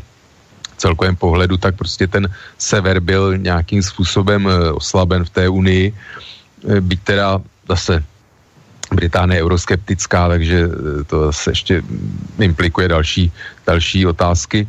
ale myslím si, že prostě duo Macron-Merkelová je určité, pakliže uspějí na podzim v, v těch parlamentních volbách výrazně, tak můžeme čekat, že bude tlak teda k více rychlostní Evropě. Jo, nastane prostě to jádro, Benelux, Francie, Německo asi budou směřovat nějaké eh, větší form, větší vlastně rozsahu integrace, eh, byť teda nenutně to, aby vznikly společné evropské dluhopisy bankovní unie, to si úplně nejsem jistý, ale prostě bude tam určitý tlak na nějaké větší vlastně harmonizace, možná i nějaké daňové, možná právě i ty pracovně právní. A jako v zásadě si myslím, že Emmanuel Macron znamená, že je pravděpodobnější, že vznikne takzvaná více rychlostní unie. No, u nás už se to projevuje vlastně v tom, že z ničeho nic, nebo z ničeho nic. Začal jsem mluvit o tom, že právě bude takové to tvrdé jádro, to znamená, tady jsme trošku v rozdílném pozici Česko a Slovensko v tom, že Slovensko už v eurozóně je a Česká republika nikoliv. A už se začalo bavit o tom, že příští vláda už bude muset rozhodnout na základě přístupových smluv to, kdy Česká republika přijme euro, což je ale problém, protože 80% Čechů euro odmítá, tak nedojde vlastně nakonec tomu, před čím varovali třeba politolog a předseda, nebo předseda, mentor z politické strany realista pan Robejšek, který to schrnul asi do dvou že Marine Le Pen chtěla rozbít Evropskou unii hned a Macron to zařídí postupně právě díky tady těm věcem, o kterým se teď bavíme. No tak to je těžko říct, to je samozřejmě otázka, jak si ty proudy, které občas eh, eh, vyví, vy, vyhřeznou jako eh, různá referenda o, o Lisabonské smlouvě a tak dále, nedávno referendo v Holandsku o vlastně Ukrajině a tak dále, ukazují, že jak si ten čítá nechuť další integraci vůbec je, jako v, je i v těch zemích toho jádra samozřejmě. To je věc, která, jo, jako nabízí se to prostě ten tlak na, nějaký, jako vě, na nějakou větší, tvrdší integraci. Samozřejmě může vyvolat, vyvolat o, o to větší odpor teda u části nějaké z, vlastně z těch zemí toho jádra, nějaké části společnosti. A může to nakonec být samozřejmě k tomu, že ten projekt jako může být ohrožen jako celek. To samozřejmě tady určitý, určitý vlastně nebezpečí v tomhle jako se skrývá na druhou stranu, takhle já bych řekl Česko-Slovensko, tady bych si dovolil, teda jsme na slovenském vysílači. E, Slováci si myslím, že na rozdíl od Čechů nemají takový ten nesnad komplex, ale prostě uznávají, že ta západní Evropa jaksi civilizačně jako trošku eh, výš a mají jaksi uznávají více, řekněme, nechají se více vést, když to Češi prostě mají pocit, my víme všechno nejlíp, jo, my, my si necháme teda korunu, a eh, jak si jsme chytřejší než, než ten západ, oni jsou hloupí, oni to ještě nevidí a my jsme chytřejší. Prostě já si myslím, že odtud pramení takový ten, ten český euroskepticismus, eh, že vlastně máme občas takový ten pocit, že, eh, že jsme jaksi chytřejší než ten západ a takže mm, to si myslím, že na Slovensku úplně takhle není, že Slováci nemají tak, takhle nesmyslně přehnané sebevědomí a nepanuje tam i takový odpor vlastně k evropské integraci a k Bruselu, jak jako v Čechách, nevím, no já s tím úplně nejsem srozuměný tady v tom, té situace v České republice s tímhle mi to přijde takové komické. No. no tak teď by bylo hrozně krásné, kdyby se ozval nějaký slovenský posluchač a vysvětlil nám, jak, jak on to vidí, protože to, tohle by opravdu posoudit nemůžeme, ale můžeme to posoudit vlastně na těch ekonomických, ekonomických věcech, jakoby z hlediska růstu, růstu mzdy, a růstu ekonomických čísel, tak vlastně že Slovenská republika, tak jak měla velký odstup od České republiky, tak vlastně teď už jsme na stejno, respektive už i slovenské mzdy let, kdy jsou vyšší než ty české a, jestli, a myslím si, že to hodně pomáhá tomu euru. Nevím, jestli to vnímají Slováci, takhle to vnímám já podle všech statistik, a, takže asi něco v tom to má, ale, ale je, to, je to, podle mě euro má jednu zásadní vadu a, a to, že vlastně se tam, je tam jenom jeden okamžik toho, kdy se stanoví ten kurz a ten kurz vlastně už je jakoby zafixován navždy, na pořád a už se nemůže změnit. I když se změní ta uh, ekonomická situace, je to potřeba, tak prostě uh, ty pravidla eura to neumožňují, takže jestliže si jednou nastavíme za 27 korun, tak už ji prostě navždy máme za 27 korun, i když reálná hodnota může být třeba 24 nebo 25, eh, tak jak nám končilo teď intervence a už vlastně není žádná další páka v čase budoucím, která by to mohla nějakým způsobem napravit samostatně a už se vlastně vezeme jenom v tom vleku. Tak samozřejmě, že to pokliže ekonomika není dostatečně konkurenceschopná, tak daleko jednodušší než nějaké dlouhodobé strukturální reformy je devalovat měnu a tím vlastně získat konkurenceschopnost a to je samozřejmě problém toho i Evropy, který tu konkurenceschopnost nemá a má to tvrdé euro silné. Eh, včera předevčírem Německo prostě řeklo, že eh, jako je oné viněno z toho, že prostě e, euro je e, jaksi podhodnocené a že prostě Německo na tom vydělává, že jo, má, je konkurenceschopné díky tomu, e, tak Německo teď řeklo, že je to vina centrální banky, která provádí neustále kvantitativní uvolňování, tiskne peníze a tím euro vlastně uměle oslabuje. A to vlastně tím pomáhá takhle udržovat to euro slabé a Německo Německo prostě díky tomu má ty obrovské obchodní přebytky. I teda v rámci eurozóny, ale samozřejmě i mimo, mimo eurozónu díky tomu. Takže tady to je taková ta přetahovaná o Černého Petra, kdo, kdo vlastně může za tu nerovnováhu e, v Evropě ekonomickou a vlastně díky tomu i určitou takovou se to přelejvá do společnosti a do politické a sociální oblasti. Ale samozřejmě je jako jasné, že, že mít vlastní měnu a možnost s ní vlastně e, jak si hýbat, devalvovat, ne, nepodporovat vlastně, eh, dělat intervence pro její oslabení, tak samozřejmě to je velice jako účinný hospodářský nástroj a eh, to, jako, to je nesporné, ale myslím si, že Česká republika je v situaci, kdy by na vlastně mm, úplně eh, ta její konkurenceschopnost jako na tomhle prvku nestojí. Jo. Je to vidět v případě Slovenska, kdy to euro, ale samozřejmě jako na Slovensku ty mzdy jako relativně Eh, jsou proti západní Evropě také nízké, takže Slovensko pořád eh, jak si těží z té eh, jaksi mzdové, nízké mzdové úrovně, byť se samozřejmě za poslední roky značně zvýšila. No, možná to s tím trošku nesouvisí, ale teď jenom od francouzů odběhnu, protože uh, chtěl bych se jenom zeptat na jeden krátký názor k tomu, co proběhlo taky vlastně v tom období mezi volbou Macrona a uh, dneškem. A to je vlastně něco, čemu by se říkalo čínská hedvábná stezka, která vlastně se snaží taky nějakým způsobem propojit různé státy až do Evropské unie. V podstatě les, kdo tomu říká, jako, že to je dálnice do Evropské unie. Tak jak ty se na to vidíš, když už se bavíme teda o těch ekonomických otázkách, jestli to je ku prospěchu, nebo je to nebezpečí, nebo jak ty to vnímáš? Těch informací není moc, já jsem ani neměl moc čas se s ním seznámit, ale když už jsme na tohle narazili, tak možná ještě bych se na tohle se zeptal určitě. No tak v zásadě jsem narazil na takové dva póly. Jedna prostě, že je to pro globalizaci užitečný mezinárodní obchod, propojenost, že to je prospěšné pro všechny. A na druhou stranu, že je to prostě čínský imperiální projekt, který má rozšířit její vliv prostě do e, okolních zemí a co nejdál od ní. A e, vlastně nějakým způsobem další cest, jak, e, jak si zablokovat nebo e,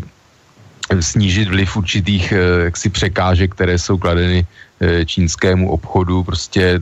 a že je to vlastně i jako že čínský nemovitost je vůbec trh stavební je strašně přehřátý, že jo, není, není tajemství, že v Číně prostě vznikly města duchů, nové byty postavené, dálnice, po kterých se nejezdí, byty, byty, v kterých nikdo nebydlí, města téměř celá a prostě je potřeba někde uplatnit čínské stavební e, kapacity a tohle v podstatě má být má být způsob, eh, jak je uplatnit s tím, že vlastně ta cesta má být placená placená nějakým jaksi mezinárodním konzorciem nebo e, s vlastně mnoha státy, ale vydělávat na tom budou především čínské stavební firmy a posléze e, jaksi čínský export pouze. No a že je to i prostě takové e, jaksi geopolitický projekt, nejenom ekonomický a geopolitický, jak prostě zvýšit vliv Číny. Že, že je to vlastně jako A pro nás, je to výhodné, pro nás je to výhodné, vidíš to? No, já ač jaksi nejsem takový úplně čistokrevný odpůrce globalizace, no tak já si myslím, že pro nás, potažmu pro Evropu, e, to, že se sem bude dovážet víc čínského zboží, tak samozřejmě eh, v tom jaksi nějakou výhodu moc nevidím. To, že jak, jak si, jako za spotřebitel, jako jednotlivec mám tady jak si, možnost kupovat levné čínské zboží je jedna strana mince, druhá strana mince je ta, že skutečně prostě na západě ubývají míst, jaksi, místa v průmyslu. A e, je, to, je to jedna z těch hlavních příčin prostě popularity Marine Le Penové a podobných podobných vlastně politiků v západní Evropě nebo vůbec západní civilizaci, prostě protože e, ty průmysl, tak ty klasická pracovní místa pro dělníky a řekněme manuálně pracující prostě ubývají a takže já bych určitě to, aby se otevřely další cesty pro to, aby se zvyšoval čínský export do Evropy, já určitě proto nejsem. Tak, poslední dvě možná krátká, krátké věci. Uh, když se, se vrátíme k tomu Macronovi, on vlastně v, pon, v pondělí 29. se má potkat ve Versailles uh, na zámku vlastně s Vladimírem Putinem na takovém prvním setkání. Co od toho čekáš? No, tak eh, Nevím, kdy ta schůzka byla plánována. Ona údajně oficiálně se koná u příležitosti 300 let navázání francouzsko-ruských diplomatických vztahů, když se nepletu. Uh, takže to je možná, že to je záležitost, která byla plánována už dlouho a je samozřejmě pikantní s tím, protože eh, všichni vědí, že Emmanuel, teda Vladimír Putin podporoval uh, Marine Le Penovou a Emmanuel Macron v podstatě, jak jsem řekl, z těch jediný z těch hlavních kandidátů se teda jednak vymezil, nebo prezentoval pro evropsky, pro západně, pro integračně. Uh,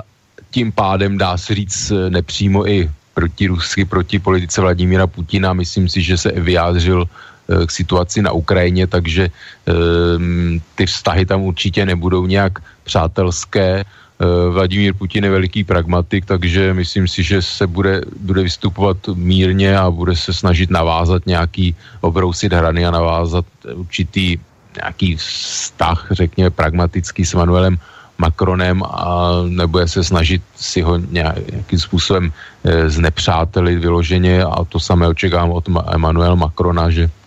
jak si nebude, nebude vystupovat nějak e, razantně a pak myslím si, že, že jak si nevy, z té schůzky určitě nevyplyne nic, nevyplyne nic, řekněme, důležitého. Neočekám od toho určitě, určitě. Žádné překvapení, že by někdo otočil, nečekáš, že by. No to žádné, jako že by, že by Emmanuel Macron začal prosazovat zrušení protiruských sankcí, nebo naopak Vladimír Putin jak si začal propagovat evropskou integraci, nebo eh, čekám Vladimíra Putina, že, že bude zase říkat to, že, že vlastně Rusko nemá situaci na Ukrajině společného, eh, že, že se snaží no, tom, o, o, o mírové myslím. řešení a tak dále, tak takové ty floskule, které známe, neočekám od toho prostě nic v podstatě. No já čekám, že tohle bude spíš taková jednak seznamovací schůzka, jednak uh, samozřejmě jde o obchod, a, takže bude hodně o ekonomice, podle mě si myslím. A, uh, o tom to hlavně bude. No, co se stane dál, samozřejmě uvidíme, budeme to dál sledovat, ale protože čas nám vypršel v tuhle chvíli, tak ti moc to děkuji za účast. Že jsme rozebrali témata hodně, hodně podrobně a v, úplně všechno, co jsme v podstatě připravené měli. Tak děkuji za pozvání opět. Uh, hrozně rychle to uteklo. Uh, loučím se s vámi, vážení posluchači, uh, a budu se těšit s vámi opět za dva týdny u další relace Intebou okénko a přeji příjemný zbytek jednak pátečního odpoledne a samozřejmě víkendu. Táto relácia vznikla za podpory dobrovoľných príspevkov našich poslucháčov. I ty sa k ním môžeš pridať. Viac informácií nájdeš na www.slobodnyvysielac.sk Ďakujeme.